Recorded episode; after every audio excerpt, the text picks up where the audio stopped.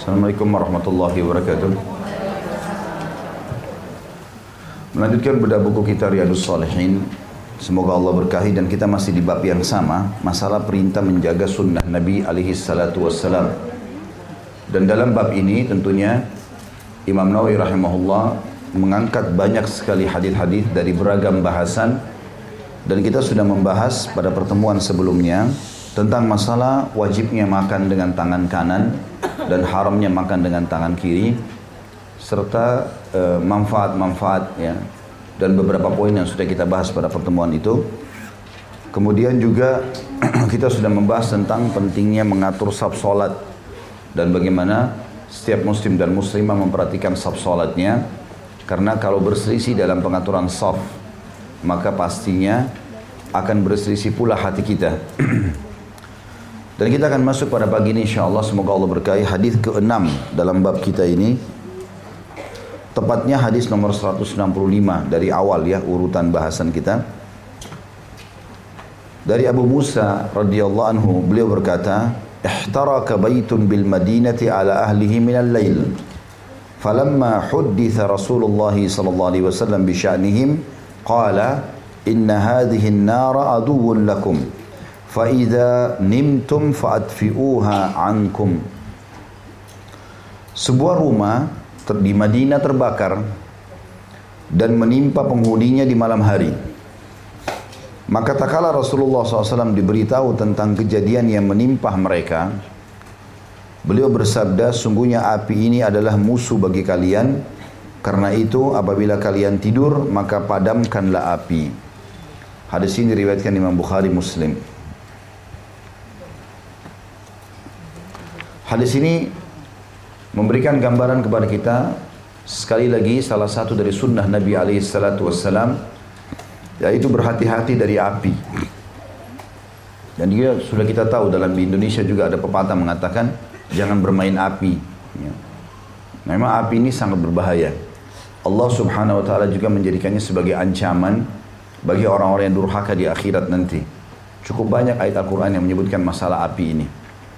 Dan api ini memang berbahaya, kecuali digunakan pada tempat dan waktu yang tepat. Seperti orang masak, itu pun pada kadar waktu tertentu. Kapan seseorang, mungkin ibu-ibu lebih paham masalah ini, masak air, kemudian sudah mendidih dan dibiarkan, airnya bisa habis, menguap, dan akhirnya pancinya bisa rusak. Jadi cuma pada kadar tertentu saja. Ya. Atau mungkin di musim dingin yang sangat, salju misalnya, kemudian dihangatkan dengan ada api unggun, mungkin ya. Terus seorang lagi berkemah di pegunungan mungkin dibutuhkan. Atau untuk kegiatan kita yang lain seperti untuk memanaskan eh, atau mengawetkan kaca dan segala macam hal yang dibutuhkan maka itu mungkin ya. Hal-hal yang mendasar digunakan. Allah Subhanahu wa taala menjadikannya bermanfaat di beberapa hal tapi umumnya dilarang untuk menggunakan lebih daripada kapasitasnya. Di antara hal yang ditekankan dalam hadis ini adalah tidak bolehnya seseorang membiarkan api menyala di rumahnya di malam hari tanpa dia memperhatikan kebutuhannya.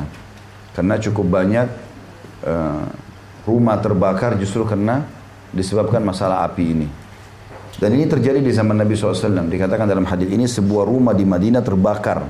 Menimpa penghuninya di malam hari. Maka tak kala Rasulullah SAW diberitahu tentang kejadian yang menimpa mereka. Beliau pun menyampaikan sunnahnya yang harus kita semua umat Islam jaga. Beliau mengatakan, sesungguhnya api ini adalah musuh bagi kalian. Makna musuh di sini bukan berarti kita meninggalkannya. Tetapi makna di sini adalah bisa berbahaya buat kalian kalau disalahgunakan. Makanya tidak boleh sama sekali disalahgunakan. Termasuk di kancah peperangan pun tidak boleh membakar. Ya. Sebagaimana wasiat Nabi SAW kepada pasukan beliau. Dan janganlah kalian membunuh anak-anak, perempuan, orang tua, eh, orang yang menyerah, jangan rusak fasilitas umum, dan jangan membakar karena yang boleh membakar hanya pemilik api itu. Maksudnya Allah subhanahu wa ta'ala. Maka ini pun tidak boleh disalahgunakan. Walaupun kita sangat jengkel sama seseorang, nggak boleh. Beda kalau orang menggunakan untuk masak misalnya. Karena memang itu dibolehkan dalam syariat. Para sahabat, para tabi'in, Nabi SAW menggunakan itu untuk masak. Tapi selain daripada ini tidak boleh. Termasuk tidak boleh digunakan untuk menyiksa hewan. Ya. Sampai Nabi SAW melaknat orang yang mencap dengan besi panas di wajah hewan e, apa namanya gembalaannya atau ternaknya. Ya. Biasanya ada orang mencap di bagian wajah dengan besi panas ke hewan itu e, dengan tujuan supaya hewan ini diketahui hewan dari kandang dia misalnya atau peternakan dia. Ini semua dilarang dalam syariat. Ya. Jadi menggunakan api ini kalau disalahgunakan tidak boleh. Begitu juga pernah terjadi ada seorang sahabat menangkap tikus di rumahnya. Kemudian dia membawa tikus itu ke rumah atau ke masjid Nabi SAW. Dengan tujuan ingin tahu, Ya Rasulullah, kini kalau saya temukan hewan ini saya apakan? Dilepaskah? Dibunuhkah? Gitu kan. Karena hewan ini mengganggu sekali di rumah. Kita sudah tahu tikus makan makanan akhirnya tidak bisa lagi dimakan karena ada bakterinya, ya, kotor segala macam. Bahkan dia bisa menggigit uh, aliran-aliran listrik hingga putus listrik tersebut dan segala macam hal. Yang jelas dia bawa kemudian dia letakkan di hadapan Nabi SAW, ya Rasulullah tikus ini saya apakan? Baru saja Nabi SAW akan menjawab, ternyata lepas tikus itu dari tangan sahabat tadi. Dan kebetulan Nabi SAW lagi di atas tikar sholat beliau dan ada sumbu api. Ya. Jadi ada minyak zaman dulu lalu ada sumbunya. Zaman dulu orang penerangannya seperti itu. Maka tikus itu lepas kemudian menabrak sumbu tadi. Minyak itu lalu tumpah dan membuat sebagian sejadah Nabi SAW terbakar. Maka kata Nabi SAW, begitulah cara syaitan membakar rumah-rumah kalian. Hmm. Artinya, bisa syaitan menunggangi tikus itu untuk membakar rumah, gitu kan. Makanya salah satu hewan yang boleh dibunuh adalah tikus, gitu kan. Yang sudah pernah kita jelaskan masalah itu. Tapi tidak boleh juga dibunuh dengan cara menyiksa. Misal disiram air panas atau dibakar, itu nggak boleh. Ya. Makanya juga masuk dalam bahasan hadis ini. Maka Nabi SAW mengingatkan, faida nimtum faadfi'uha ankum. Oleh karena itu, kalau kalian mau tidur, ngantuk, ya, padamkanlah api itu. Padamkanlah api itu. Sebagian ulama memasukkan juga dalam api ini adalah listrik kalau zaman kita sekarang. Listrik masuk di dalamnya. Jadi termasuk sunnah Nabi SAW adalah memadamkan lampu di malam hari, yang tidak diperlukan ya walaupun di waktu aktivitas seperti sekarang silahkan gunakan hmm, tetapi di malam hari dan kita juga tahu secara medis mata itu maksimal dalam istirahat kalau lampu dipadamkan sedikit ada cahaya saja maka sudah cukup mengurangi waktu istirahatnya mata ya. biasanya tidak maksimal tapi kalau dipadamkan semua lampu maka itu akan maksimal hmm. Itulah yang disebutkan dalam hadis Bukhari juga yang uh, pada saat Aisyah mengatakan satu malam pernah Nabi SAW datang di giliranku karena beliau poligami di giliranku maka pada malam itu aku membuatkan adonan roti gandum buat Nabi SAW biasa tradisi Nabi kalau masuk ke dalam rumah beliau selalu menutup kendi-kendi dan panci-panci dan memadamkan sumbu api ya lampu kalau kita ya Lalu Nabi SAW masuk pada saat itu dan belum memadamkan, tapi beliau sudah masuk ke dalam masjid. Rupanya ada hajatnya. Entah ketemu sahabat lah atau apa. Karena lama menunggu Aisyah, mengatakan aku pun tertidur. Tidak lama kemudian Nabi SAW masuk, kemudian mengatakan, wahai Aisyah hangatkanlah aku, karena dingin sekali, musim dingin. Lalu Aisyah mengatakan, ya Rasulullah aku sedang haid. Tadinya Aisyah fikir itu diajak biologis. Kata Nabi SAW, renggangkan pahamu. Lalu Nabi SAW tidur di antara paha Aisyah. Kemudian tertidurlah gitu kan. Kata Aisyah tiba-tiba ada kambing masuk tetangga dan mengambil adonan gandum yang saya sudah buatkan buat Nabi. Maka saya pun bergerak dan ternyata ya Nabi SAW terbangun. Lalu Nabi mengatakan ambillah sisa gandum itu yang kau masih bisa jangkau dan jangan salahkan tetanggamu karena kambingnya tadi. Tapi yang kita ingin titik beratkan di sini, sebenarnya hadis ini membahas tentang bolehnya bersentuhan kalau suami, suami istri kalau istri sedang haid. Yang tidak boleh hanya biologis. Hadisnya tentang masalah itu sebenarnya. Tetapi yang kita ingin titik beratkan adalah kebiasaan Nabi SAW memadamkan lampu itu pada saat mau tidur. Itu juga dengan menutup kendi menutup panci dan segala macam hal. Ada hadis Nabi SAW yang menggabungkan tentang adab-adab pada saat malam hari ini. Kita tidak bahas masalah tidur ya. Karena kalau tidur bahasannya lain lagi. Adabnya berbeda seperti misalnya kalau kalau tidur itu wudhu sebelum tidur ya, balik sisi kanan, kemudian membaca zikir-zikir mau tidur ya. Di antara yang sudah masyhur ayat kursi, kemudian uh, tiga kulung Allah ahad, kul ifrat, kul binas ditiupkan ke telapak tangan lalu diusap tubuh ya. Kemudian membaca beberapa surah-surah Al-Quran ya, yang dianjurkan uh, oleh Nabi SAW. Ada beberapa zikir-zikir dan adabnya, termasuk tidur sisi kanan ya, dalam keadaan beruduk dan seterusnya. Baik, yang bukan itu yang kita bahas, tapi beberapa adab yang diajarkan Nabi SAW di malam hari. Kalau di rumah, yang pertama itu adalah menutup semua makanan dan minuman. Ya, semuanya ditutup. Ya kalau kita sekarang kan alhamdulillah sudah ada plastik wrapping tuh. Itu lebih gampang daripada sayurnya terbuka. Ya, kita tidak tahu serangga apa yang masuk. Apalagi plastik wrapping ini murah sekali sebenarnya. Ya, tinggal dibeli kemudian di wrapping makanan-makanan tersebut jauh lebih baik. Sekarang juga alhamdulillah sudah ada kulkas. Zaman dulu orang tidak ada, ada freezer. Jadi kita bisa mengamankan semua. Ini kalau diniatkan menjalankan sunnah Nabi berpahala. Jadi bukan hanya sekedar karena mau bersih, supaya makanannya steril. Enggak, memang sunnah Nabi begitu. Memang menutup semua makanan-makanan dan minuman. Ya, disebutkan dalam sebuah hadis Nabi Alaihissalam beliau mengatakan kalau kalian tiba di malam hari tutuplah kendi-kendi makanan kalian apa, bejana-bejana makanan kalian. Kemudian juga termasuk menutup kendi-kendi air. Ya kalau kita sekarang gelas apalah ya yang kita pakai untuk minuman biasanya seseorang dan kita kalau mau tidur bawa di kamarnya. Semua, semua ada tutupnya. Jadi ini termasuk sunnah Nabi SAW menutupnya ya, walaupun hanya sekedar menutupnya ya dengan barang-barang yang sederhana seperti ini kain misalnya atau plastik ya e, maka itu semua masuk dalam sunnah Nabi SAW jadi menutup bejana-bejana makanan menutup juga eh, kendi-kendi e, air ya. Kemudian juga masuk yang malam hari adalah memadamkan tadi listrik atau api ya, atau kalau kita lampu tadi yang sudah kita bahasakan itu. Kemudian juga menutup semua pintu dan jendela ya. dan kata Nabi SAW tutuplah pintu dan jendela kalian karena syaitan tidak akan pernah bisa membuka pintu yang ditutup oleh tuan rumahnya jadi khayalan tuh kalau ada film-film bilang syaitan bisa tembus tembok tembus pintu itu tidak mungkin dalam syariat kita berbeda kalau bapak ibu sudah tutup pintunya, syaitan nggak bisa masuk. Nggak bisa sama sekali gitu. Dia hanya masuk kalau memang pintu itu terbuka atau jendela terbuka. Maka sunnah Nabi SAW itu dan banyak hikmahnya tentunya. Kita tahu mungkin udara malam kadang-kadang ya, e, mungkin hujan, tiba-tiba kita nggak tahu basah. E, banyak hal-hal yang mungkin masuk nyamuk kalau kita sekarang dan beberapa hal. Ini semua sunnah Nabi SAW. Menutup semua e, pintu-pintu dan jendela. Ya, ini beberapa hal yang terlintas di benak saya tentang masalah uh, adab yang Nabi SAW anjurkan di malam hari. Dan ini sudah ada bukti dalam hadis ini sempat ada rumah terbakar justru karena api dibiarkan menyala. Dan kalau ibu-ibu juga lagi ngantuk sekali mau masak, tetap hati-hati, ya, jangan dibiarkan begitu saja. Walaupun sekarang juga sudah cukup bagus ada kompor yang tidak pakai gas lagi, pakai listrik ya. Mungkin itu jauh lebih aman, tapi tetap saja ada resiko-resiko kalau kita biarkan air misalnya dengan niat mau di mendidihkan akhirnya nanti habis airnya pancinya bisa rusak segala macam. Dan ini termasuk sunnah Nabi alaihi salatu wassalam.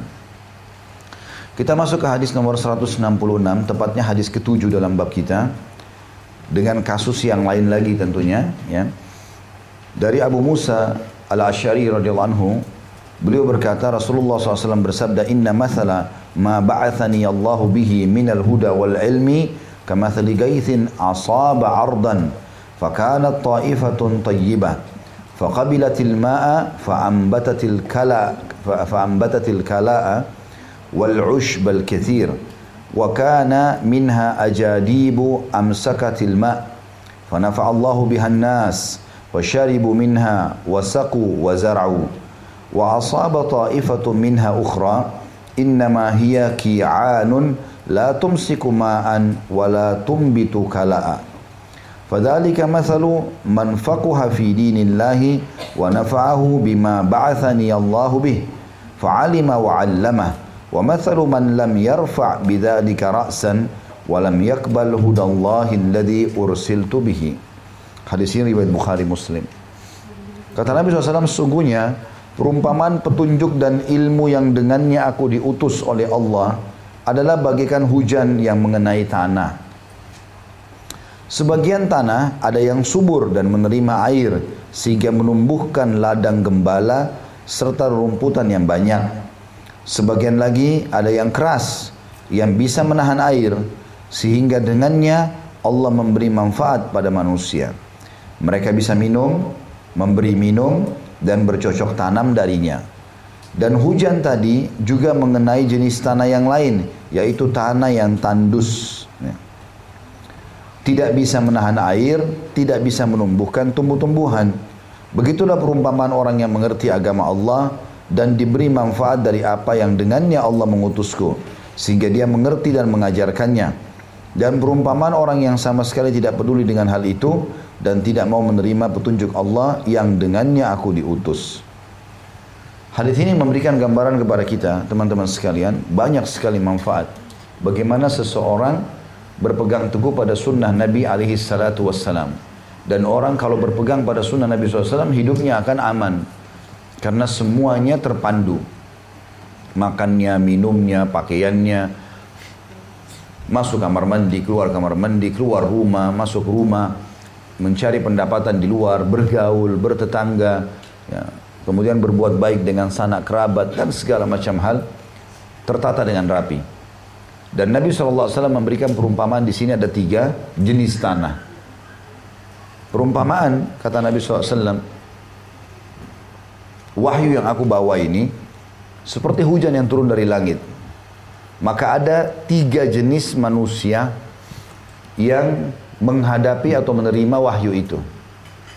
Ada yang pertama, itu adalah orang yang begitu sampai padanya wahyu, maka dia langsung terima dan diamalkan.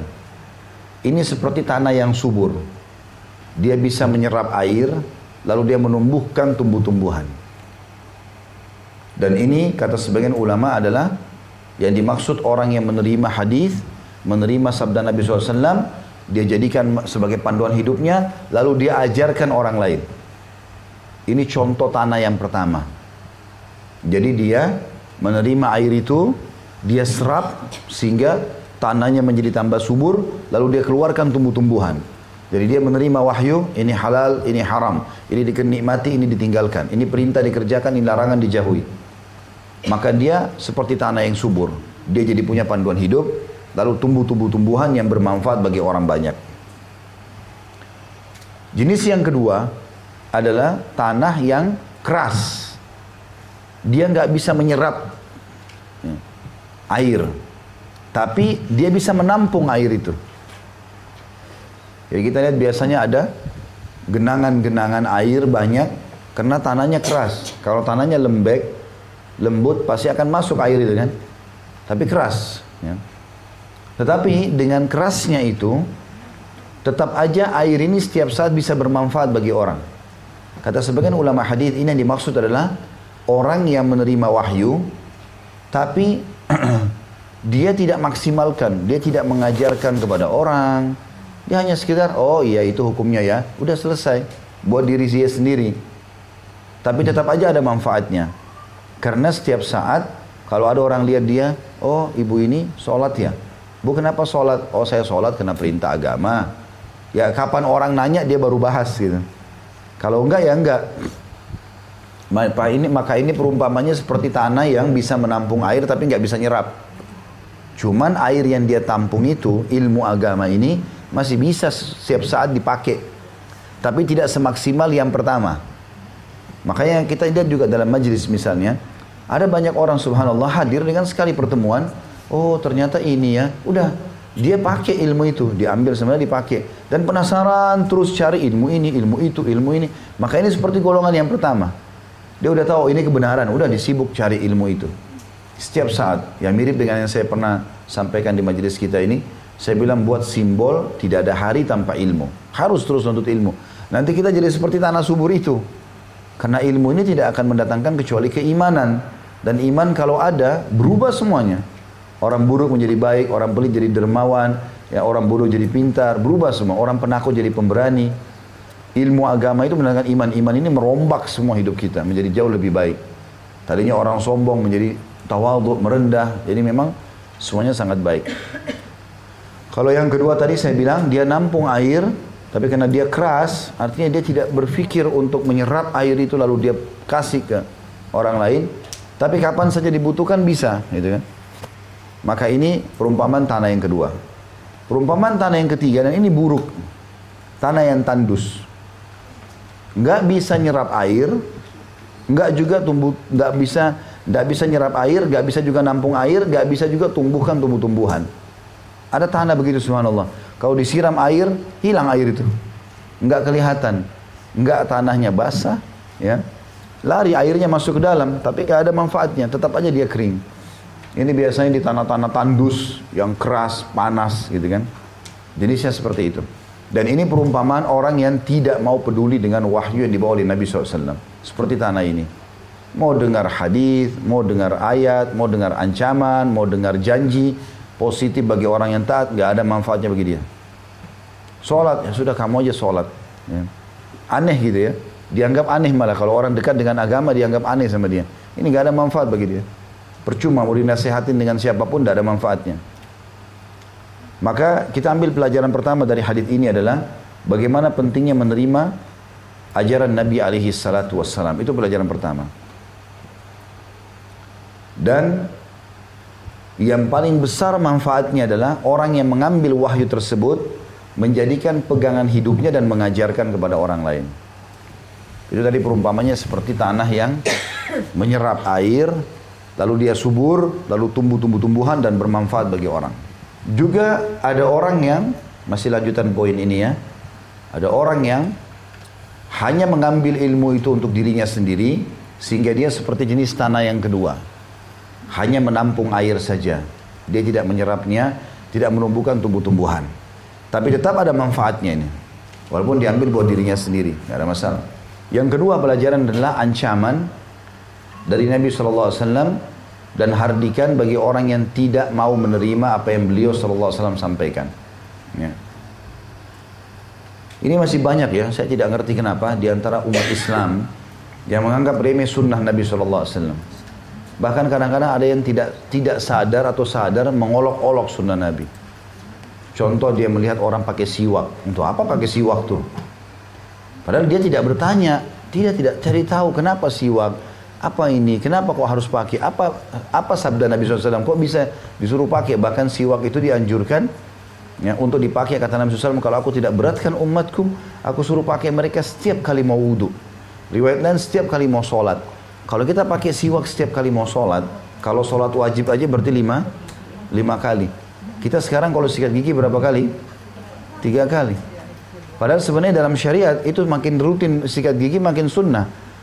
Kalau kita lihat sholat wajib aja berarti lima kali Nabi suruh kita bersiwak. Siwak itu sama sikat gigi. Kalau nggak ada kayu siwak ya pakai sikat gigi gitu kan. Itu belum kita bicara sholat sunnah. Kalau sholat sunnah banyak sekali. Gitu kan. Sholat sunnah banyak sekali. Ada qobliyah subuh, ada qobliyah duhur, ada qobliyah, ada ba'diyah duhur, ya. Sudah tiga. Ada qobliyah asar empat, ada qobliyah maghrib lima, ada ba'diyah maghrib enam, ada qobliyah isya tujuh, ada ba'diyah isya delapan. Belum itu baru delapan yang sunnah rawatib. Belum lagi kita bicara sholat duhanya. Belum kita bicara kalau kita sholat 12 rakaat saja. Berarti enam kali pakai siwak. Karena dua rakaat salam, dua rakaat salam, dua rakaat salam. Belum lagi uh, sholat malamnya. Jadi kita bisa sikat gigi itu. Sebenarnya dalam syariat itu sangat diperintahkan sampai puluhan kali dalam sehari. Dan Nabi SAW menambah lagi. Tidak pernah beliau masuk ke rumah kecuali sudah bersiwak. Hmm. Artinya menjaga sekali bau mulut. Ya. Saya kemarin sempat bicara sama istri saya dan dia cerita dia ke dokter gigi kebetulan. Terus dia sampaikan, saya kok baru tahu ya ternyata dokter bilang dari gigi ini banyak sekali sumber permasalahan. Bahkan sedikit saja urat saraf ada yang tertekan dengan gigi itu maka bisa menyebabkan flu, bisa menyebabkan ini dan banyak sumber masalah sebenarnya dari gigi. Terus saya bilang sama dia, baru kemarin saya bicara, subhanallah dalam syariat Islam memang disuruh jaga gigi itu. Bagaimana caranya kita membersihkan siwak itu? Memang kandungan cairannya pun memang sangat bagus buat gusi. Intinya adalah menjaga itu, contoh saja. Dan ini sunnah Nabi SAW. Kalau bapak ibu belum kerjakan, jangan diolok-olok. Jangan diolok-olok itu. Kadang-kadang ada orang karena belum pernah pakai siwak, kok pakai siwak sih kayak jorok bener. Kadang-kadang memang orang yang pakainya nggak paham. Ya, ada juga begitu ya. Jadi siwak itu ya satu siwak satu bulan itu terus yang dipakai. Padahal bukan begitu cara pakai siwak. Cara pakai siwak jelas. Itu biasanya kalau kita beli satu real dua real ya itu kurang lebih ukuran jari jari tengah kita misalnya, maka itu di di apa dihancurin bagian atasnya untuk dipakai. Itu siap pakai cuma dua tiga kali, potong lagi. Jadi misalnya sholat subuh sama sholat duhur, itu pun habis sholat subuh kalau habis dipakai nanti pakai gelas di kamar hotel celupin di air, dicuci. Sholat duhur dipakai sekali gunting. Jadi nanti satu itu bisa dipakai cuma dua hari, ya, maksimal tiga hari lah. Kalau orang pakai sampai sebulan itu terus yang dipakai, disedot-sedot misalnya. Maka itu kan orang mengirimkan pesan kepada orang kok jorok ya. Padahal sebenarnya bukan begitu cara pakainya. Hmm. Intinya kalaupun tidak ada siwak itu, sunnah Nabi SAW adalah menjaga bau mulut, menjaga gitu kan. Itu sunnah Nabi SAW contoh. Tapi banyak orang olok-olok saja. Dan banyak contoh-contoh yang lain ini ya. Banyak sekali contoh Nabi, sunnah Nabi adalah makan dan minum dengan tangan kanan. Kemarin kita jelaskan sunnah Nabi SAW makan dan minum sambil duduk, jangan berdiri. Banyak, jangan bernafas. Sudah kita jelaskan kemarin adab-adabnya. Semua itu ya kalau seseorang oh ini Nabi perintahin walaupun sunnah bagi dia maksudnya bukan sebuah kewajiban maka sudah cukup bagi dia untuk mengamalkan jadi dia seperti tanah yang pertama tadi Semuanya dia terima. Apa yang Rasulullah bersabda, oh ya benar nih, diambil langsung dipraktikin. Orang jadikan panduan hidupnya, itu sangat bagus. Saya bertemu dengan beberapa orang jemaah yang suami istri datang ketemu saya. Kemudian saya lihat dari cara omongannya mereka, Ustaz ini hukumnya gimana ya? Rasulullah bersabda, oh itu ada hadisnya. Dia saling nasihatin sama suami istri ini, tuh kita praktikin tuh. Jadi mereka memang mau menerima itu. Bahwa punya perusahaan diterapkan ke pegawai-pegawainya. Ustaz kita terapin di pegawai-pegawai kami nih. Mana ada jemaah subhanallah suami istri datang dari satu kota di Indonesia yang datang ke saya oh, untuk ketemu dan bertanya beberapa hal. Ketemulah. Kemudian dia alokasikan juga zakat malnya. Kemudian dia bilang, e, kemarin Ustaz kami sempat dengar ceramahnya Ustaz masalah kurban. Kurban itu ya, e, tadinya kambing semua, pegawai-pegawai kami juga. Tapi dengar ceramah Ustaz ternyata domba lebih afdal. Kami alihkan semua ke domba itu sampai 130 juta Ustaz. Kemarin kita alokasikan. Saya melihat mereka ini, saya melihat seperti Allah sedang titip pesan. Tuh, sampaikan kebaikan. Kita tidak tahu siapa yang mengamalkan. Ternyata Allah utus orang ini saya nggak kenal sampai ini. Gara-gara penyampaian itu orang amalkan. Kadang sunnah sederhana kita sampaikan kepada orang, orang amalkan berapa banyak pahala yang kita panen gitu ya. Maka menerima sabda Nabi SAW dan mengamalkannya itu satu hal yang sangat baik. Dan Nabi sudah kasih perumpamaan kita dengan jenis tanah ini. Ya. Dan orang yang menolak sunnah Nabi SAW sama sekali nggak mau tahu, apalagi mengolok-olok seperti tanah tandus, nggak akan bermanfaat bagi dia. Di dunia nggak ada panduan hidup, di akhirat juga lebih parah lagi. Itu pelajaran pertama yang kita ambil atau potongan dari hadis ini. Yang kedua adalah adanya penjelasan dari Nabi SAW tentang tiga jenis tanah. Ya, dan ini sebenarnya bisa menjadi bahan penelitian semestinya. Nabi SAW sudah menjelaskan itu ada jenis tanah yang bisa menyerap air, kemudian bisa menumbuhkan tumbuh-tumbuhan. Nah ini jenis tanah ini sebenarnya tidak layak untuk dibangun di atasnya. Nah, kata sebagian ulama, semestinya jenis tanah yang pertama jangan dibangun di atasnya karena mudah longsor. Tanahnya dasarnya memang lembut sekali. Nah biasanya orang kalau mau bangun rumah itu ada diteliti dulu jenis tanah itu. Tidak semuanya tanah layak untuk itu. Makanya banyak bangunan rubuh, ya, longsor. Karena memang tanah itu untuk cocok tanam.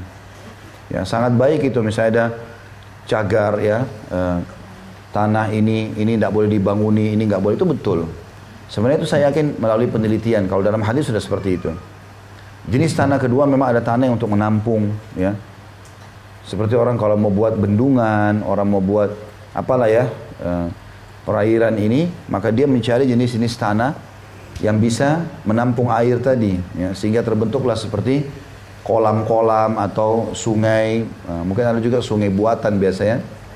Ya. Dan ada jenis tanah percuma. Kita ngambil bagian dari dia pun tidak akan pernah mendatangkan apa-apa. Gak tumbuh apa-apa ya. Di daerah padang pasir itu ada tanah-tanah, nggak ada tanaman sama sekali. Dan sudah sekian ratus tahun mungkin begitu bentuknya.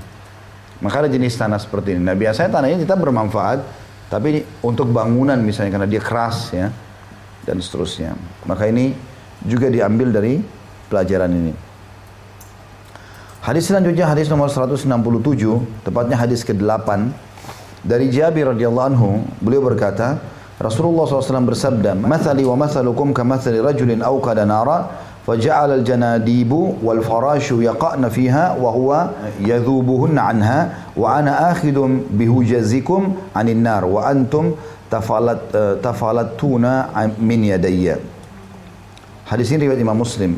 Terjemahannya, perumpamaan diriku dengan kalian adalah seperti seorang laki-laki yang menyalakan api.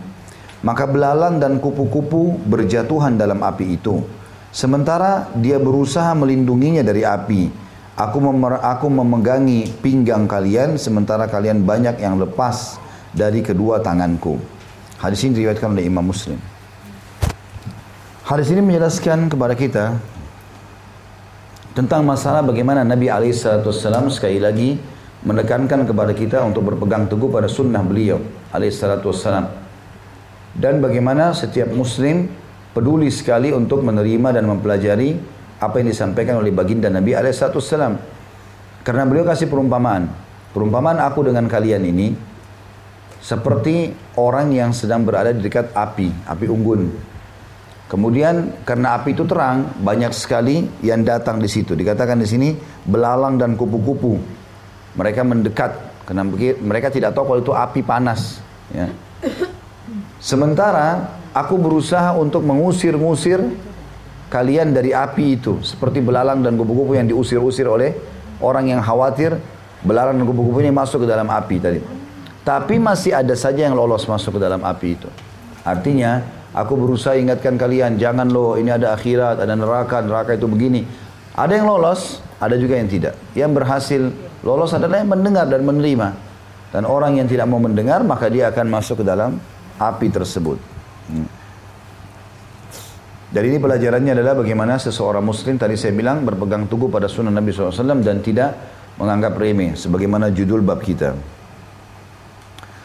Selanjutnya hadis ke-9, hadis nomor 168 dari Jabir radhiyallahu anhu.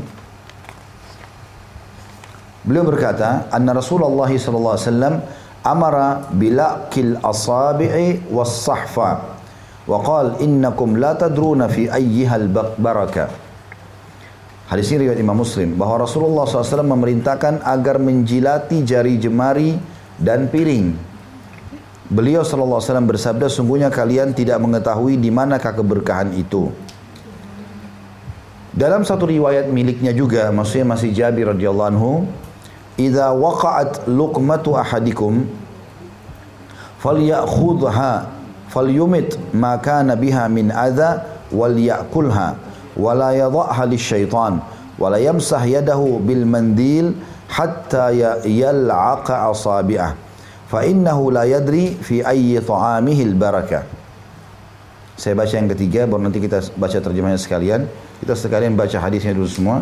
Dalam riwayat yang lain inna syaitana yahduru ahadakum inda kulli syai'in min sya'ni hatta yahdurahu inda ta'ami fa idza saqatat min ahadikum al-luqma falyumit maka nabiha min adzan falyakulha wala yadhaha lisyaitan. Terjemahan hadis pertama, Jabir berkata radhiyallahu bahwa Rasulullah SAW memerintahkan agar menjilati jari jemari dan piring. Beliau SAW bersabda, sungguhnya kalian tidak mengetahui di manakah keberkahan itu. Riwayat yang lain mengatakan, apabila satu suapan salah seorang dari kalian jatuh, hendaklah dia mengambilnya membuang kotoran yang ada padanya dan memakannya. Serta janganlah membiarkannya untuk syaitan dan janganlah membersihkan tangannya dengan sapu tangan sebelum menjilati jemarinya karena dia tidak tahu di bagian makanan yang manakah keberkahan itu berada.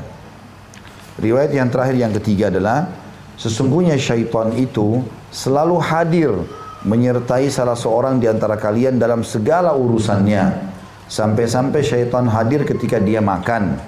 Karena itu apabila satu suapan terjatuh dari salah seorang di antara kalian, maka hendaklah dia membuang kotoran yang menempel padanya lalu memakannya serta jangan membiarkannya untuk syaitan. Hadis ini menjelaskan kepada kita tentang adab makan. Hmm. Adab makan. Kita sempat menyinggung masalah itu ya di pertemuan sebelumnya tapi poin ini belum di, belum disebutkan. Ada punya catatan nggak kemarin berapa poin kita sebutkan masalah adab makan itu? Delapan ya. Berarti kita bisa tambahkan yang kesembilan di sini. Ya, di antara adab makan adalah menjilat jari kalau memang makan pakai tangan ya. Ya mungkin kalau kita sekarang uh, makan kue kering pun ya, kalau kita makan mungkin nasi segala macam sudah pakai sendok. Tapi kalau kita makan kue kering, biasanya orang pakai tangan, maka masih ada saja sisa sedikit di jarinya. Sunnah Nabi SAW adalah dia menjilatnya itu. Ya. Ini sunnah Nabi SAW. Tentu kalau orang kata sebagian ulama uh, menggunakan sendok, maka dia membersihkan sendoknya. Ya. Makna di sini dia menjilati adalah dia membersihkan sisa makanan. Baik bisa dengan cara dia menjilati secara langsung atau misalnya dia meletakkan uh, di atas piring sisa-sisa nasi misalnya dengan jarinya lalu kemudian disendok lalu dimasukkan ke dalam mulut. Ya. Karena intinya sebenarnya adalah tidak boleh ada sisa makanan. Intinya itu. Jadi termasuk berarti tambahkan ke adab makan yang kesembilan tambahan yang kemarin itu adalah menjirat jari yang masih ada tersisa makanan. Ya. Kemudian masuk yang ke-10 tambahkan adab makan. Di situ adalah memungut makanan yang jatuh bila makanan itu memang kering. Makanan kering. Masih layak lah. Seperti kerupuk misalnya. Ya, jatuh di lantai, lantainya bersih. Di rumah kita sering bersih. Oh jangan bilang itu sudah kotor, buang aja. Sunnah Nabi SAW di sini adalah mengambilnya. Karena Sebagian ulama mengatakan kalau dipahami dalam secara global hadis-hadis ini, seakan-akan syaitan sengaja datang membuat orang itu menjatuhkan makanannya. Ya. Atau membuangnya sementara masih bisa dikonsumsi. Masuk dalam masalah adab makan juga, yang ke-11 itu mengambil secukupnya. Jadi jangan banyak sehingga akhirnya mubazir, nggak dimakan. Jadi kita coba dulu beberapa sendok, nanti tambah lagi nggak masalah. Ya.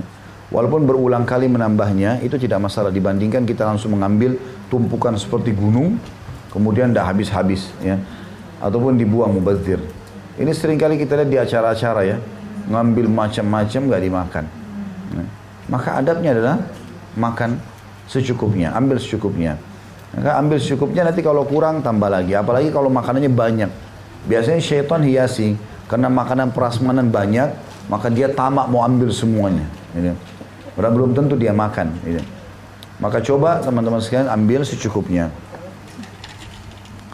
Di sini juga ada hadisnya ya. Selain jari juga piring yang dimaksud adalah membersihkannya. Membersihkan dan jangan biasakan membuang. Jadi apa pun yang kita ambil secukupnya. Misalnya kita makan rujak, kemudian ada sambelnya, diambil secukupnya. Jadi supaya nanti sampai potongan buah terakhir juga itu bumbu yang terakhir dibersihkan. Jangan bumbunya banyak tapi cuma beberapa potong mangga misalnya sehingga akhirnya ini juga bumbu dibuang. Nah, belum tentu juga orang mau makan apalagi kalau pedas segala macam maka ini termasuk supaya tidak mubadzir. Dan Allah mengatakan dalam Al-Quran, Innal mubadzirina kanu ikhwana syayatin. Sesungguhnya mubadzir itu, orang-orang yang mubadzir adalah saudaranya syaitan. Ya. Maka ini termasuk yang diperintahkan. Baik. Kita ambil pelajaran dari hadis ini. Yang pertama yang kita ambil adalah sunnah Nabi SAW. Tadi itu tambahan adab yang kemarin ya. Pelajaran pertama adalah sunnah Nabi SAW menjilati jari pada saat makan dan membersihkan piring ya. Jangan dibuang. Subhanallah sering terjadi juga tempat cuci piring itu sering buntu justru karena sisa makanan.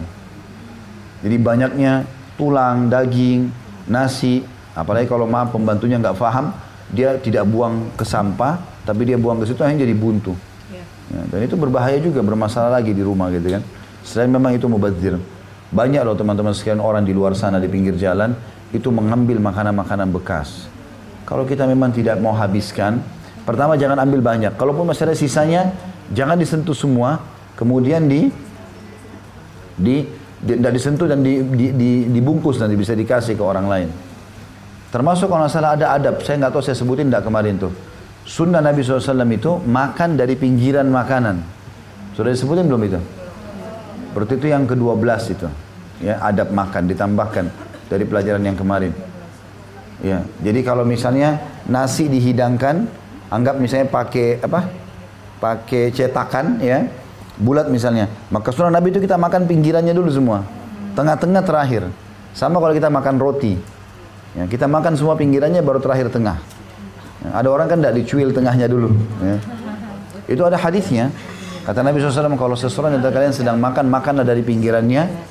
Karena kemungkinan besar berkah ada di tengah-tengahnya. Maksudnya itu biar yang terakhir nanti. Tahu maknanya berkah apa? Artinya kalau kita pas kena berkahnya makanan itu, itu mengenyangkan. Karena berkah artinya mencukupi. Makanya kita makan dari seluruhnya, baru kemudian tengah-tengahnya. Karena kita kalau kena poin berkah itu, makanannya pas di situ kita kenyang. Ya. Dan Nabi SAW sudah mengatakan ma'udi al-fa'amun illa wada Allahu fihi barakah. Tidak ada makanan apa pun yang diletakkan kecuali Allah sudah titipkan berkah di situ. Artinya akan mencukupkan bagi orang yang mengkonsumsinya. Baik ini pelajaran pertama adalah sunnah Nabi SAW menjilati jari dan membersihkan piring di situ ya. Agar mengejar berkahnya tadi. Baik, pelajaran yang kedua, adanya berkah di setiap makanan dan minuman. Dan makna berkah artinya cukup. Ya. Sekecil apa pun, misalnya teman-teman hanya punya uh, se, uh, sepotong roti atau kue satu saja, kita sudah niat hidangkan buat siapa pun, buat diri kita atau buat orang lain, maka Allah langsung letakkan berkah di situ. Artinya akan ada sesuatu yang menjadi pencukup bagi dia. Walaupun makanan itu kecil, walaupun cuma kue kecil misalnya. Jadi setiap makanan dan minuman kalau dihidangkan, ya, maka akan diberikan oleh Allah SWT keberkahan. Yang ketiga yang diambil pelajaran adalah, bila makanan jatuh dan makanan itu kering, sunnahnya dibersihkan dan dimakan lagi. Ya. Itu diambil dari hadis yang kedua. Apabila satu suapan salah seorang dari kalian jatuh, hendaklah dia mengambilnya. Membuang kotoran yang ada padanya. Misalnya kalaupun sampai ada kotoran, debu atau apa dibersihkan sedikit. Tentu di sini ulama menjelaskan makanan yang kering ya. Kalau makanan cair sudah tidak memungkinkan. Ya. Walaupun ada sebagian ulama merincikan masalah ini ya. Kalaupun cairan tapi cairan tersebut dia tidak dia tidak dia tidak terkontaminasi dengan kotoran kayak madu misalnya. Kan madu kental sekali biasanya. Kecuali kalau madu yang cair. Kalau madu yang kental itu kalau dia tumpah, dia ngumpul di tempat itu, eh, bagian atas itu nggak kena apa-apa. Gitu kan? Maka itu juga berbeda. Maka ini ada sebagian ulama mengatakan supaya tidak membetul diambil saja. Atau kalau sudah terlanjur ada madu seperti ini tertumpah, maka kalau kita tidak konsumsi, ya, maka jangan sampai kita buang begitu saja. Ya, pernah ada salah satu kerabat kami itu meletakkan dia punya madu bagus pecah karena pakai botol kaca. Dia nggak buang, diambil, diaduk, dikeluarin belingnya, diaduk dengan air, ditumpah di pohon mangga di depan rumahnya. Makanya manis rupanya mangga. Karena diserap oleh pohon itu. Ya. ya, misalnya ditaruh ke tanaman, ya, ditaruh ke apa gitu ya. Ya, mungkin dikasih makanan hewan, ada kucing, ada apa. Jadi jangan jangan hanya sekedar buang begitu saja. Ya, sehingga, ayo maksudnya kalau bisa dimaksimalkan kita maksimalkan. Itu yang dimaksud ini. Karena Nabi SAW bilang, kalau ada satu suapan, maksudnya walaupun potongan kecil, salah seorang dari kalian jatuh, hendaklah dia mengambil dan membuang kotoran yang ada padanya dan memakannya. Nah, dia konsumsi. Serta jangan membiarkan untuk syaitan. Ini potongan yang keempat dari hadis, pelajaran yang keempat. Bahwasanya syaitan selalu datang dan mengganggu manusia di setiap lini kehidupannya. Jadi bukan cuma sholat, Ya, bukan cuma sekedar mengajak maksiat, tapi ternyata mencuri makanan juga. Orang yang makan tangan kiri, minum tangan kiri, lupa baca basmalah, ya. Ini semua diambil oleh syaitan. Atau tadi jatuh dia buang, dianggap sudah tidak layak dikonsumsi. Maka ini semua diambil oleh syaitan, ya. Sebagaimana potongan hadis yang ketiga di sini dikatakan, sesungguhnya syaitan hadir ya, menyertai salah seorang di antara kalian dalam segala urusannya sampai-sampai syaitan hadir ketika dia makan. Lalu kita tahu dari mana syaitan ambil makanan itu Nabi bilang, karena itu apabila satu suapan terjatuh dari salah seorang di antara kalian maka hendaklah dia membuang kotoran yang menempel padanya lalu memakannya serta jangan membiarkan untuk syaitan. Berarti syaitan makan itu. Dia ambil gitu kan. Dia punya cara untuk membuat kita membuang makanan tersebut atau merasa jijik yang berlebihan sehingga akhirnya mubadzir. Hmm. Tentu ini kita sesuaikan dengan keadaan Bapak Ibu sekalian ya. Kalau misalnya jatuh di tanah, melengket kotoran banyak, nggak memungkinkan dibersihkan ya sudah. Gitu. Itu berbeda. Tapi kita bicara ini kayak di rumah bersih segala macam, tiap hari dibersihkan. Hanya tergeletak di meja makan, hanya tergeletak di lantai, masih bisa dibersihkan kering. Tadi saya kasih contoh misalnya kerupuk atau daging atau apalah yang memang kering, tidak ada masalah, maka itu bisa dipungut ya. Ini yang diambil dari hadis eh, 168 tadi. Selanjutnya kita selesaikan bab kita ini ya. Tersisa dua hadis lagi. Tiga hadis lagi ya. Hadis nomor 169 hadis ke-10 dari Ibnu Abbas radhiyallahu anhu beliau berkata, Rasulullah SAW berdiri di tengah-tengah kami memberi nasihat. Beliau bersabda, Ya ayuhan nas, innakum mahsyuruna ila Allah Ta'ala hufatan uratan gurla kama bada'na awwal khalqin nu'idu wa'dan alaina inna kunna fa'ilin. Ala wa inna awwal al khalaiki yuksa yawm al qiyamati ibrahim alaihi salam. Ala wa innahu sayuja'u bi rijalin min ummati fayu'khadhu bihim dhat ash-shimali fa'aqul ya rabbi ashabi fayuqal innaka la tadri ma ahdathu ba'dak فأقول كما قال كما قال العبد الصالح وكنت عليهم شهيدا ما دمت فيهم. فلما توفيتني كنت أنت الركيب عليهم وأنت على كل شيء شهيد. إلى قوله العزيز الحكيم. فيقال لي innahum lam yazalu murtaddina ala aqabihim mundu faraktahum. Hadis ini riwayat Bukhari Muslim. Terjemahannya adalah wahai sekalian manusia, kata Ibnu Abbas radhiyallahu pernah satu kali atau satu hari Nabi SAW berdiri tengah-tengah kami lalu memberikan nasihat dan beliau bersabda, wahai sekalian manusia, sesungguhnya kalian semua akan dikumpulkan menuju Allah yang maha tinggi dalam keadaan tak beralas kaki. Maksudnya pada hari kiamat nanti. Ya. Karena kita dibangkitkan gak ada sendalnya. Ada lagi harta ini semua dari kuburan. Telanjang bulat tidak menggunakan pakaian dan tidak berkhitan Lalu Nabi SAW membaca ayat Allah dalam surah Al-Anbiya 104 yang artinya sebagaimana kami telah memulai penciptaan pertama pertama manusia diciptakan untuk kita lahir dari rahim ibu nggak ada pakaian gitu kan telanjang bulat tidak berkhitan tidak ada alas kaki maka begitu pula kami mengulanginya satu atau suatu janji yang pasti kami tepati sungguh kami akan melaksanakannya ketahuilah kata Nabi SAW sungguhnya manusia pertama yang diberi pakaian pada hari kiamat adalah Ibrahim alaihissalam. Ya. Ketahuilah, sesungguhnya nanti akan didatangkan beberapa orang dari umatku, lalu mereka diseret ke sebelah kiri. Hmm. Maka aku bertanya, maksudnya sebelah kiri ada footnote nomor 171 ke arah neraka di bawah. Maka aku berkata kepada para malaikat, wahai Tuhan berkata kepada Tuhanku Allah, wahai Tuhanku, itu adalah para sahabatku. Maka dijawab, Ya sungguhnya engkau tidak tahu apa yang telah mereka perbuat sepeninggalmu. Maka aku pun kata Nabi SAW mengucapkan seperti yang diucapkan atau dikatakan oleh seorang hamba yang saleh. Maksudnya Nabi Isa AS. Nabi Isa nanti begitu juga didatangkan hari kiamat. Allah pun tanya dia. Apa kau suruh orang-orang sembah kau dan ibumu selain aku? Gitu. Ya. Maka Nabi Isa mengatakan disebutkan dalam surah Al-Maidah 117 dan aku menjadi saksi terhadap mereka selama aku berada di tengah mereka dan eh, maka setelah engkau wafatkan atau angkat aku engkaulah yang mengawasi mereka dan engkau maha menyaksikan segala sesuatu maka maksudnya Nabi SAW ikuti apa yang diucapkan Nabi Isa pada saat itu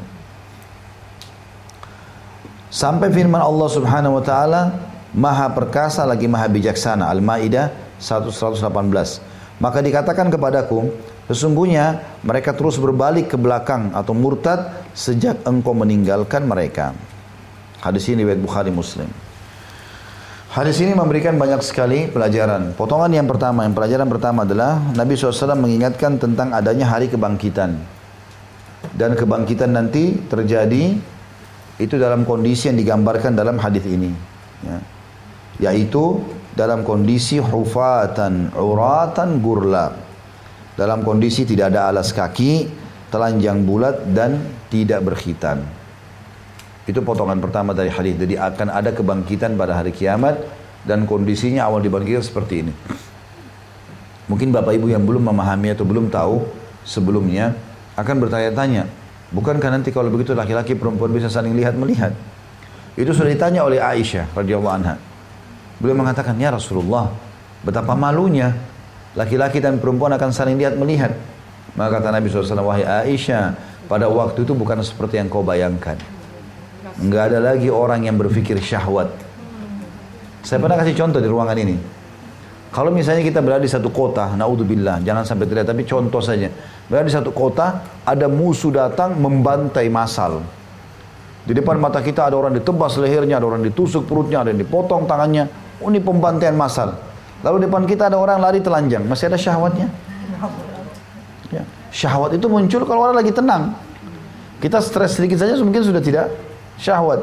Jadi memang tidak seperti yang dibayangkan. Ya. Terjadi kebakaran segala macam. Orang sudah menyelamatkan diri. Udah nggak berpikir lagi masalah itu. Syahwat itu hanya ditunggangi oleh syaitan kalau orang dalam kondisi tenang, Makanya orang banyak lalai berbuat maksiat justru di tempat yang tenang, ya. Lalai mereka. Nah. Maka ini teman-teman sekalian, yang dimaksud adalah keadaan itu akan dibangkitkan. Itu dulu pelajaran pertama, dibangkitkan. Ya, pada hari kiamat. Berarti kita tidak akan cukup dengan meninggal saja, tapi akan dibangkitkan oleh Allah SWT untuk pertanggungjawaban amal kita. Di garis bawahi baik-baik, sebenarnya dunia ini hanya tempat singgah. Seperti kita lagi naik transportasi menuju ke satu wilayah dan kita mampir hanya istirahat sebentar. Busnya atau kereta apinya akan jalan atau pesawatnya yang transit akan tetap jalan ke tujuan. Jangan mampir di situ. Pulang saja. Kita ini adalah anak-anak akhirat. Allah ciptakan Adam alaihissalam dan ibu kita Hawa alaihissalam itu untuk tinggal di surga dan kita semua untuk kembali ke surga. Bukan untuk mampir di sini. Dunia ini untuk uh, panen, menanam banyak hal agar mendapatkan yang terbaik nanti di surga. Karena kita belum pernah masuk surga, maka butuh penentuan siapa yang di tingkat 100, siapa yang di tingkat 1000, siapa yang di tingkat 10 ribu. Nah penentuannya di sini. Allah SWT turunkan kita semua anak Adam di muka bumi ini untuk menentukan derajat nanti di sana. Nah, seperti itulah. Makanya Ali bin Abi Thalib berkata radhiyallahu anhu, ketahuilah dunia punya anak-anak, dunia ini sudah pergi dan tinggal sedikit waktunya. Ketahuilah dunia punya anak-anak dan akhirat punya anak-anak. Maka jadilah kalian anak-anak akhirat. Artinya tunggangi dunia ini, nikmati hanya untuk mendapatkan yang terbaik di akhirat. Jangan mampir sini sehingga lupa semuanya. Makanya orang yang mencintai dunia berlebihan susah sekali untuk menerima eh, kematian, menerima kekurangan harta, menerima cobaan. Tapi orang kalau tahu masalah akhirat berbeda. Beriman tentang akhirat ini menenangkan hati seseorang. Bahkan dengan kezaliman yang besar pun terjadi pada kita, oh ada akhirat. Biar saya nggak ambil dunia, saya akan ambil di akhirat kok. Membuat orang tenang. Ya. Sakit, apa saja, oh ini cuma di dunia. Tuh nanti saya menuju ke akhirat. Udah nggak ada lagi penyakit. Orang meninggal, nggak ada lagi penyakitnya, selesai. Gitu. Sebatas dunia saja. Dan Nabi SAW mengatakan, ketahuilah perumpamaan dunia yang kalian tinggali ini, dibandingkan akhirat hanya seperti jari telunjuk yang dicelupkan ke lautan lalu diangkat. Lihatlah berapa air, berapa banyak air yang tertinggal di jari telunjuk itu. Akhirat seperti lautan itu, dunia ini seperti jari air yang ada di telunjuk yang dicelupin diangkat lagi. Gak ada nilai. Dunia ini cuma miniatur akhirat. Akhirat ini luar biasa, susah digambarkan. Gitu. Walaupun memang ada gambarannya, tapi untuk kita gambarkan terlalu luas, terlalu indah, terlalu sempurna gitu. Kata Nabi SAW, surga itu luasnya seluas langit dan bumi. Ya. Jadi luas sekali. Dan juga dikatakan istana seorang mumin dari awal tanah ke ujung tanahnya 40 tahun jaraknya. Itu orang yang paling kecil istananya. Belum dalam hadis saya pernah bilang setiap ahli surga yang paling rendah di surga itu punya memiliki 10 ribu pelayan. Ya. Jadi itu yang paling rendah. Yang paling baik, paling soleh, Allah alam bagaimana gitu ya. Jadi keabadian yang luar biasa. Kita semua sedang menuju ke sana. Kalau kita selalu bangga dengan kecantikan, dengan kegagahan, dengan kekayaan, ingat ada orang lebih dari kita sebelumnya. Toh juga masuk ke kuburan, mati gitu. Seorang muslim, seorang mukmin punya kenikmatan yang luar biasa karena di dunia dia boleh pakai baju yang bagus, pakai tas yang bagus, kendaraan, rumah, boleh menikmati biologis tapi dengan cara halal. Boleh apa saja silakan. Bahkan Islam tidak pernah batasi pendapatan seorang muslim. Tapi dia punya sebuah konsep dasar, halal. Halal silakan. Mau punya uang, mau punya rumah, mau punya mobil, mau punya pasangan, mau punya anak, halal konsepnya. Ada yang dilarang, ini pelanggaran, haram, nggak boleh, gitu kan? Hanya itu. Berarti di dunia dia terkontrol. Di akhirat dia dapat yang lebih baik lagi daripada itu. Kalau orang-orang kafir enggak, dia cuma kejar dunia saja. Hmm? Di dunia pun dia tidak ada konsepnya. Beda dengan seorang muslim. Saya pernah berbagi itu ya, saya dapat informasi dari teman-teman kita yang tinggal di Jepang, muslim. Mereka bilang pernah ditemukan di supermarket orang-orang Jepang orang penyembah matahari. Masuk beli makanan kaleng, daging kaleng, begitu dia tahu label halal dibeli sama dia. Dan bukan satu dua orang, banyak orang yang dilihat sama dia. Sampai ditanya salah satunya, kenapa anda pilih ini? Apa sebabnya pilih daging ini? Karena ada label ini. Kenapa label ini? Dia bilang kalau label ini berarti lebih terjamin. Padahal mereka bukan muslim. Mereka tahu sendiri kehidupan muslim itu rapi, bersih, nggak boleh sembarangan. Mereka makan apa saja, tidak ada haramnya, gitu kan? Nggak kalau kita nggak bisa, nggak boleh sama sekali. Bangke udah nggak boleh, ini nggak boleh. Bahkan saking jauhnya mereka dari agama kan, saya pernah dikirimkan satu cuplikan sampai saya hapus langsung kayaknya terlalu menjijikkan gitu loh. Masalah monyet masih hidup kepalanya di langsung dipotong terus diambil otaknya lagi hidup-hidup. Kok kayak kotor sekali ya? Tidak ada nggak ada nggak ada sortiran ya. Ini ada sortiran. Ada orang yang makan bayi, bayi manusia ada orang sudah nggak nggak jelas arahnya. Ndak orang Islam tidak. Kita punya konsep halal dalam makanan bahkan ada juga tayyib. Tayyib itu apa? Kualitas. Ayam halal tapi kalau sudah rusak, nggak tojib lagi, nggak boleh makan. Jadi haram. Karena datangkan penyakit. Jadi orang Islam itu hidupnya di dunia enak. Boleh kaya, boleh ini, boleh itu, segala macam. Dan di akhirat juga dapat yang terbaik. Maka kenapa tidak jadi tidak tidak menikmati ini? Kenapa kita malah pindah ke konsep yang lain? Soalnya sayang sekali banyak orang namanya suaminya muslim, nama istrinya muslimah, tapi jauh dari agama. Gak ada praktek agama dalam rumahnya. Semuanya seperti orang non muslim, tidak ada bedanya cara ngomongnya nggak pernah ada kalau Allah kah, Allah berfirman, Rasulullah bersabda kah, ini kisah sahabat kah, oh ini nggak boleh loh dalam Islam nggak ada. Semuanya sama dengan orang non Muslim. Maka ini nggak ada nggak ada sama sekali manfaat yang diambil seperti di tanah yang tandus itu. Ya. Sayang sekali masalah itu. Baik, di sini juga perlu diberatkan di poin pertama, masalah dibangkitkan oleh Allah SWT pada hari kiamat nanti dalam kondisi telanjang kaki, telanjang badan dan tidak berkhitan, ini di awal kebangkitan. Awal kita dibangkitkan. Dalam sebuah hadis disebutkan, Allah SWT akan turunkan hujan nanti dan hujan itu akan menerpa tulang-tulang ekor manusia. Lalu kalian akan tumbuh, kata Nabi SAW, seperti tumbuhnya tanam-tanaman atau sayuran. Bagaimana sayuran tumbuh, seperti itu nanti kita tumbuh. Maka semua bangkit tanpa pakaian. Ya, termasuk para nabi-nabi. Tapi di sini Nabi SAW tekankan, itu tidak akan berjalan lama. Jadi bukan berarti selama kita menunggu di mahsyar telanjang semuanya enggak. Di awal dibangkitkan. Dan Nabi bilang di sini, dan orang yang pertama diberikan baju oleh Allah adalah Ibrahim alaihissalam. Berarti akan dikasih pakaian. Kalau orang beriman, pakaiannya mulia, ya, pakaian yang baik dan nyaman. Kalau orang kafir dari api atau ter yang panas, ada pakaian sendiri. Maka di mahsyar nanti naudzubillah orang bisa lihat ya. Ini orang-orang, oh ini orang kafir nih, ter semua, panas, kepanasan, tenggelam dengan keringatnya. Orang beriman pakainya putih, bersih, bercahaya gitu. Kelihatan, terpisah udah. Ya. Berarti akan ada pakaian. Dan ini tadi prosesi terbangkitnya, tidak menggunakan pakaian segala macam di awal saja. Dalam waktu beberapa saat. Dan Allah alam kita tidak tahu berapa cepatnya, ya Allah subhanahu wa ta'ala langsung memberikan pakaian semua. Sebagian ulama mengatakan, kenapa Ibrahim alaihissalam yang pertama dikasih baju? Kenapa bukan Adam? Kenapa bukan Yunus? Kenapa bukan Muhammad SAW? Karena kata sebagian ulama, waktu Namrud ingin membakar Ibrahim di api, kan sempat mau dibakar sama Raja Zalim kan yang mengaku Tuhan pada zamannya beliau. Itu bajunya dibuka. Dengan maksud si raja ini agar Ibrahim lebih merasakan panasnya api itu. Maka Allah muliakan Ibrahim AS dengan dikasih baju pertama pada hari kiamat. Nah, jelas sampai sini ya. Berarti ini cuma hanya hanya pada batas e, pembangkitan dan setelah itu dikasih pakaian. Potongan yang kedua yang diambil daripada hadis ini adalah adanya beberapa orang dari orang yang masuk Islam di tangan Nabi Shallallahu Alaihi Wasallam, kemudian mereka murtad setelah meninggalnya Nabi. Siapa orang-orang ini?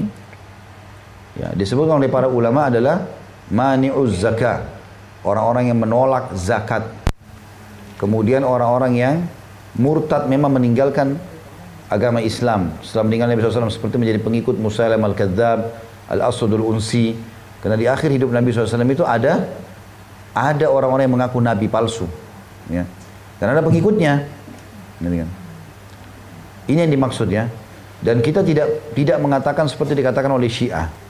Orang-orang Syiah menjadikan hadis ini sebagai hujah atau argumentasi kalau betul buktinya ada sahabat yang murtad maka mereka leluasa mengatakan Abu Bakar murtad, Umar murtad dan segala macam. Bukan itu. Keliru itu. Sahabat-sahabat yang tetap mulia dan bertahan dalam Islam itu adalah kemuliaan. Yang dimaksudnya adalah orang yang murtad. Karena di akhir hadis dikatakan waktu Nabi SAW dipertemukan dengan mereka pada hari kiamat. Nabi tahu. Karena mereka ini syahadat di depan Nabi. Gitu kan? Maka Nabi mengatakan, sahabat-sahabatku, Lalu para malaikat mengatakan kau tidak tahu apa yang mereka lakukan setelah kau meninggal. Mereka telah meninggalkan agama ini atau murtad. Ya Abu Bakar, Umar, Utsman, Ali, Talha, Zubair nggak ada yang murtad. Yang murtad ini jelas dalam buku-buku sejarah Islam. Yaitu orang-orang yang menolak membayar zakat. Itu yang pertama. Jadi ada memang diistilahkan dengan mani zakah. Jadi begitu Nabi SAW meninggal, mereka nggak mau lagi store zakatnya ke Madinah. Mereka bilang nggak ada zakat. Mau tetap Islam tapi nggak ada zakat. Makanya Abu Bakar mengutus pasukan khusus memerangi mereka. Sampai Abu Bakar mengatakan, aku akan memerangi mereka walaupun mereka hanya menahan seekor kambing yang pernah mereka atau yang sering atau dulu mereka pernah store kepada Nabi SAW. Jadi di zaman dulu kan zakat-zakat itu dikumpulkan di Madinah, nanti Nabi SAW yang alokasikan. Ya. Kalau sekarang kena luasnya wilayah Islam, maka setiap orang boleh mengalokasikan zakatnya. Ya. Tapi boleh juga dikumpulkan melalui pemerintah, pemerintah yang alokasikan. Seperti itulah. Maka mereka ini nolak zakat, tidak mau bayar sama sekali. Dan Abu Bakar perangi mereka. Ya. Itu dianggap mereka murtad, ya, karena mereka mau menghapus salah satu rukun Islam. Kemudian yang kedua yang menjadi pengikut nabi-nabi palsu. Ada dua nabi palsu yang masyur di akhir hidupnya Nabi SAW. Namanya Musailama Al-Kadzab dan satu lagi Al-Aswadul Unsi. Dua orang ini terkenal mengaku nabi palsu. Dan pengikutnya banyak. Pengikutnya banyak. Nah orang-orang ini dimaksud dalam hadis tadi. Ya. Kenapa Nabi SAW mengatakan sahabatku? Karena definisi sahabat itu adalah orang yang melihat Nabi, gitu kan? Kemudian beriman dengan Nabi dan meninggal dalam keyakinan itu. Waktu Nabi SAW selepas uh, pulang dari perang Tabuk, ya, setelah pembahasan kota Mekah, setelah perang Hunain, Beliau pulang lalu kemudian beliau mengutus atau membentuk lagi pasukan namanya perang Tabuk ya. Lalu beliau pulang eh, ke Madinah setelah perang Tabuk itu. Maka Nabi Alaihissalam pada saat itu mulai sakit ya dan mulailah muncul nabi-nabi palsu ini. Mulailah muncul pernyataan-pernyataan mereka. Itu di akhir hidupnya Nabi Di akhir hidupnya Nabi. Dan banyak pengikutnya. Dan waktu Nabi SAW datang dari perang tabuk itu, banyak sekali orang yang ketakutan ya, pada saat itu. Mereka ada yang masuk Islam karena suka dengan Islam, ada yang masuk Islam karena takut. Mereka takut diperangi oleh Nabi SAW, gitu kan? Maka berbondong-bondong orang datang masuk Islam. Allah bilang dalam Al-Quran, وَرَأَيْتَ النَّاسَ يَدْخُلُونَ فِي دِينِ اللَّهِ أَفْوَاجًا dan engkau melihat pada saat itu Muhammad manusia berbondong-bondong masuk Islam. Jadi bersuku-suku, sekian puluh orang, sekian orang datang syahadat, pulang ke kampungnya. Jadi mereka juga tidak pernah belajar sama Nabi. Cuma datang, lihat Nabi, syahadat, pulang. Nah Nabi meninggal setelah itu. Orang-orang ini belum kuat imannya. Karena orang-orang ini banyak yang murtad. Ya. Dan ini tidak masuk dalam sahabat-sahabat yang mulia yang sudah berjuang dari awal dengan Nabi SAW. Itu yang dengan dimaksud masalah ini. Kemudian potongan yang ketiga dari hadis adalah bagaimana Nabi SAW tetap mencintai umat atau sangat mencintai umatnya sampai waktu orang-orang tadi yang mau digiring ya ke kiri orang-orang yang dianggap sahabat Nabi tapi murtad kan digiring ke kiri tadi ya. Maka Nabi SAW tidak mengatakan pada mereka ya masukkan aja ya Allah ke neraka. Enggak. Tapi beliau mengikuti apa yang diucapkan oleh Nabi Isa alaihissalam. Nah, untuk lebih jelasnya kita buka ini ya. Al-Maidah 117 sampai 118. Ya. Karena di buku kita ini ditulis sebagian ayatnya. Ya kita mulai baca dari 116 ya. Udah buka belum? Al-Maidah surah nomor 5 ayat 116. Ini tentang kisah bagaimana nanti Nabi Isa alaihissalam di hari kiamat ditanya oleh Allah. Allah bilang, "A'udzu billahi minasyaitonir rajim." Wa idh qala Allah ya Isa ibn Maryam a anta qulta lin-nasi ittakhiduni? A anta qulta lin-nasi ittakhiduni wa ummi ilahaini min dunillah? Qala subhanaka ma yakunu li an aqula ma laysa li bihaqq. In kuntu qultuhu faqad alimta. Ta'lamu ma fi nafsi wa la a'lamu ma fi nafsik. Innaka anta 'allamul ghuyub. Dan ingatlah kalau kita temukan terjemahan bahasa Indonesia dalam Al-Quran, ingatlah artinya pelajarilah. Ya, karena kita tidak mungkin ingat sesuatu yang belum kita tahu. Gitu kan? Ini kan kejadian nanti hari kiamat. Makna ingat adalah pelajarilah. Ketika Allah berfirman, Hai Isa putra Maryam, apakah kamu atau adakah kamu mengatakan kepada manusia, jadikanlah aku dan ibuku ya, sebagai Tuhan selain Allah? Apakah kamu atau adakah kamu mengatakan kepada manusia, jadikanlah aku dan ibuku dua Tuhan atau dua orang Tuhan selain Allah? Karena mereka menganggap Bunda Maryam, ya Isa, ini semuanya adalah Tuhan juga. Maka Isa menjawab alaihissalam, Maha suci engkau, tidaklah patut bagiku mengatakan apa yang bukan hakku untuk mengatakannya. Jika aku pernah mengatakan, maka tentulah engkau mengetahui apa yang ada pada diriku, dan aku tidak mengetahui apa yang ada pada dirimu. Ya, atau pada diri engkau ya Allah. Sesungguhnya engkau maha mengetahui perkara yang gaib. Ya. Artinya Nabi Isa AS tidak pernah suruh orang Nasrani katakan saya anak Tuhan, katakan saya Tuhan, tidak pernah itu. Dan ini nanti akan menjadi argumentasi yang sangat kuat oleh Nabi Isa AS nanti di akhirat. Saya nggak pernah suruh. Waktu saya hidup, saya cuma suruh apa yang engkau perintahkan. Ini di ayat 117-nya. Perhatikan Allah bilang, Ma qultu lahum illa ma amartani bihi an i'budullaha rabbi an i'budullaha rabbi wa rabbakum wa kuntu alaihim syahidan ma dumtu fihim falamma tawaffaitani kunta antar raqib alaihim wa anta ala kulli syai'in syahid Aku tidak pernah mengatakan kepada mereka kecuali apa yang engkau perintahkan kepadaku. Dengan mengatakannya dengan mengatakan sembahlah Allah Tuhanku dan Tuhanmu. Dan adalah aku menjadi saksi terhadap mereka selama aku berada di antara mereka. Artinya selama aku hidup, aku yang menjadi penolong, aku yang coba menasihati mereka. Dan tidak ada pernah kata-kata ini. Waktu Nabi Isa alaihissalam masih hidup, tidak ada yang mengatakan Isa anak Tuhan, tidak ada. Pada saat aku, selama aku berada di antara mereka, aku menjadi saksi. Maka setelah engkau wafatkan aku, engkau lah yang mengawasi mereka. Dan engkau yang maha, maha menyaksikan atas segala sesuatu. Lalu 118, ini yang diucapkan oleh Nabi SAW dengan mengikuti Isa AS. Apa yang dikatakan? In tu'adzibuhum fa innahum ibaduk wa in takfir lahum fa innaka antal azizul hakim. Jika engkau menyiksa mereka, maka sesungguhnya mereka adalah hamba-hamba engkau. Dan jika engkau mengampuni mereka, maka sesungguhnya engkau lah yang maha perkasa lagi maha bijaksana.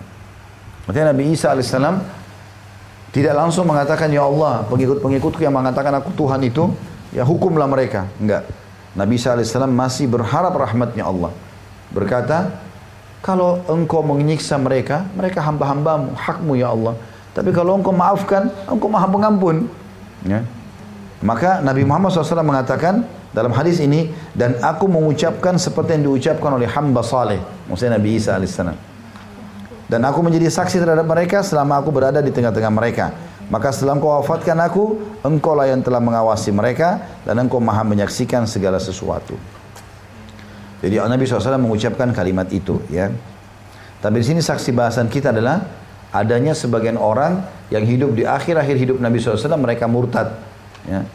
Dan banyak di antara mereka yang Nabi tidak tahu kalau mereka murtad karena Nabi SAW sudah meninggal. Ya, dalam hadis ini dijelaskan Nabi akan tahu nanti di akhirat. Nabi akan tahu di akhirat. Ya. Baik, selanjutnya 170 Hadis ke-11 dari Abu Sa'id Abdullah bin Mughaffal radhiyallahu anhu beliau berkata, "Nah Rasulullah SAW anil hadfi wa qala innahu la yaqtulus sayda wa la yanka'ul adu wa innahu yafqa'ul ain wa yaksirus sin. Rasulullah SAW melarang khazf. Ada putuan nomor 173. Khazf adalah melemparkan kerikil dengan jari telunjuk atau ibu jari. Ya, melempar dengan batu. Ya, melempar batu. Nabi SAW melarang itu. Dan beliau bersabda, sungguhnya khadf itu, melempar dengan batu itu, tidak membunuh hewan buruan, tidak juga bisa membinasakan musuh. Akan tetapi ia hanya membutakan mata dan mematahkan gigi.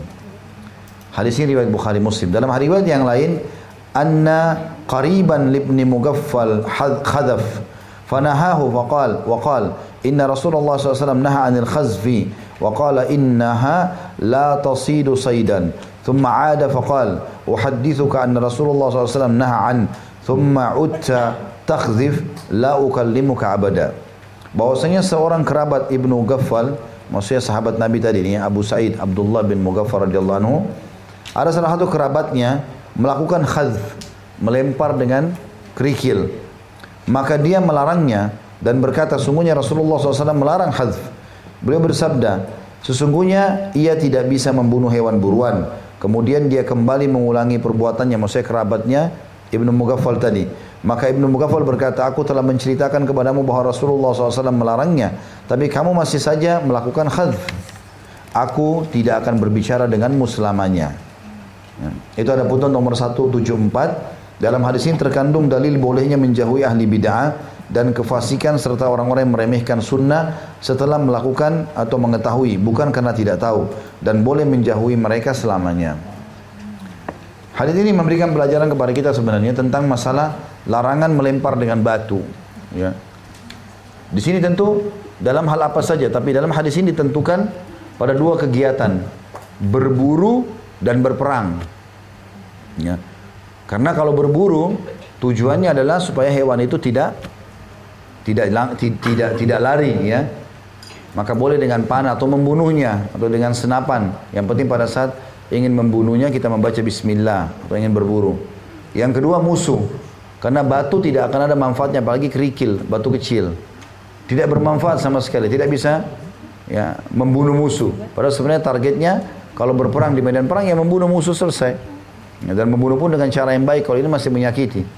Makanya dilarang gitu kan Sebagian ulama masukkan dalam segala kegiatan dilarangnya melempar batu dengan alasan apa pun. Karena batu ini umumnya merusak saja, gitu kan. Dan tidak bermanfaat bagi dia. Walaupun dalam hadis ini disebutkan dua hal tadi. Ini pelajaran yang pertama diambil, boleh eh, tidak bolehnya atau ada larangan melempar dengan batu di medan perang dan di berburu. Ya. Walaupun ada sebagian ulama tarik dalam keadaan yang lain. Yang kedua, yang diambil pelajaran adalah bolehnya meninggalkan atau memutus hubungan dalam arti kata tidak bersahabat lagi dengan orang yang sudah diingatkan tentang sunnah Nabi tapi dia tidak mau ikuti. Karena di sini Ibnu Mughaffar radhiyallahu anhu mengatakan pada kerabatnya, jangan kau lempar batu kerikil. Rasulullah SAW melarang. Rupanya sudah didengar sama dia. Diulangi lagi, dibuat lagi sama dia. Maka Ibnu Mughaffal marah sambil mengatakan, saya kan sudah bilang sama kamu. Kalau Rasulullah SAW melarang, kenapa kamu buat lagi? Seperti itulah. Maka mulai sekarang saya tidak mau lagi ngobrol sama kamu. Enggak mau bersahabat seperti itulah. Tapi dengan syarat ya, memang orang itu belum faham. Kalau kita sudah sampaikan dengan baik, apalagi berulang-ulang dia tidak mau dengar, ya sudah, kita cari orang yang mau dengar. Gitu kan? Orang tidak mau dengar ya nggak usah gitu. Hadis yang terakhir dalam bab kita ini adalah hadis nomor 171. Tepatnya tentu di sini hadis yang ke-12 ya. Tapi di buku kita tidak ditulis, mestinya ditulis hadis ke-12. Seperti hadis-hadis sebelumnya. Dari uh, dari Abis bin Rabi'ah radhiyallahu anhu beliau berkata, "Ra'aitu Umar ra'aitu Umar bin Khattab radhiyallahu anhu yuqabbilu al-hajar, ya'ni al-aswad, wa yaqul inni a'lamu annaka hajar, ma tanfa'u wa la tadur, walaula anni ra'aitu Rasulullah sallallahu alaihi wasallam yuqabbiluka yuqabbiluka ma qabbaltuka." Hadis muttafaqun alaih. Ibnu Rabi'ah berkata, saya melihat Umar bin Khattab radhiyallahu mencium Hajar Aswad dan dia berkata, aku tahu engkau adalah sebuah batu yang tidak dapat mendatangkan manfaat dan tidak menimpakan mudarat. Seandainya aku tidak melihat Rasulullah SAW menciummu, tentu aku tidak akan menciummu. Pesannya apa di sini? Umar bin Khattab waktu itu kebetulan di musim haji dan orang lagi banyak tawaf. Kita tahu musim haji penuh. Umar bin Khattab juga orangnya tinggi sekali. Pas dia mau cium Hajar Aswad dekat, orang-orang semua pada kasih kesempatan Umar karena Umar itu jadi raja. Ini disebutkan hadis riwayat ini pada saat beliau jadi khalifah. Lalu beliau mengangkat suara dengan keras sambil menunjuk Hajar Aswad. Sungguhnya aku tahu kau hanya batu biasa. tidak akan memberikan manfaat, tidak memberikan mudarat. Untuk memberikan penjelasan pada orang, Hajar Aswad hanya cium, titik, nggak ada yang lain. Tidak usah gosok-gosok jilbab, gosok-gosok kopiah. Kenapa wangi? Memang wangi. Kerajaan Saudi kasih minyak wangi. Tugas kita hanya cium saja, nggak ada yang lain. Makanya Umar bilang, kalau bukan saya lihat Rasulullah SAW cium kamu, saya nggak akan cium kamu.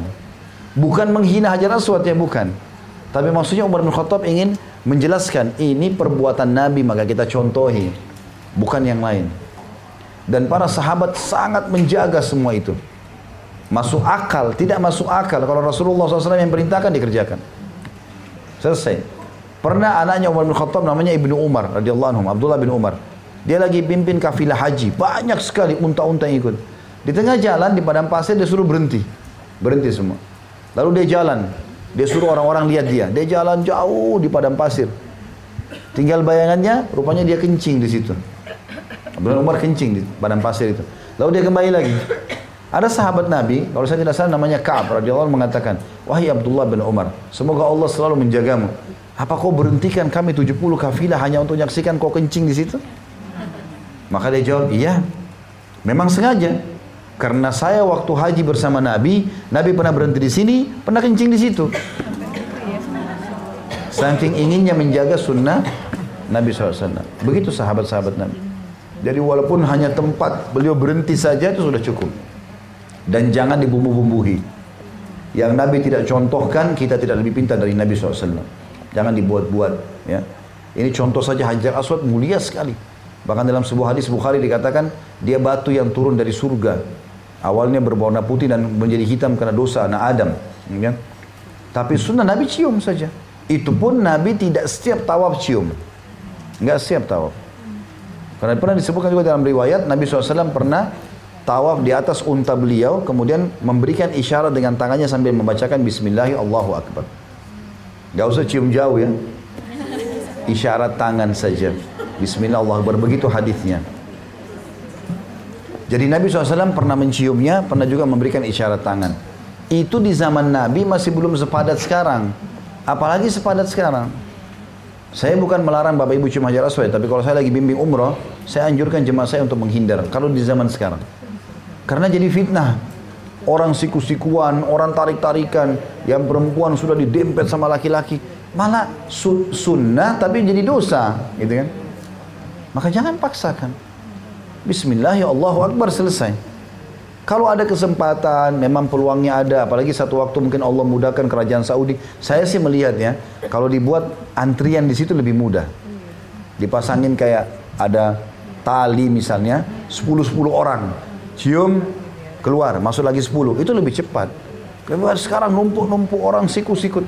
Saya pernah coba, subhanallah itu hari, saya pernah coba luar biasa gitu.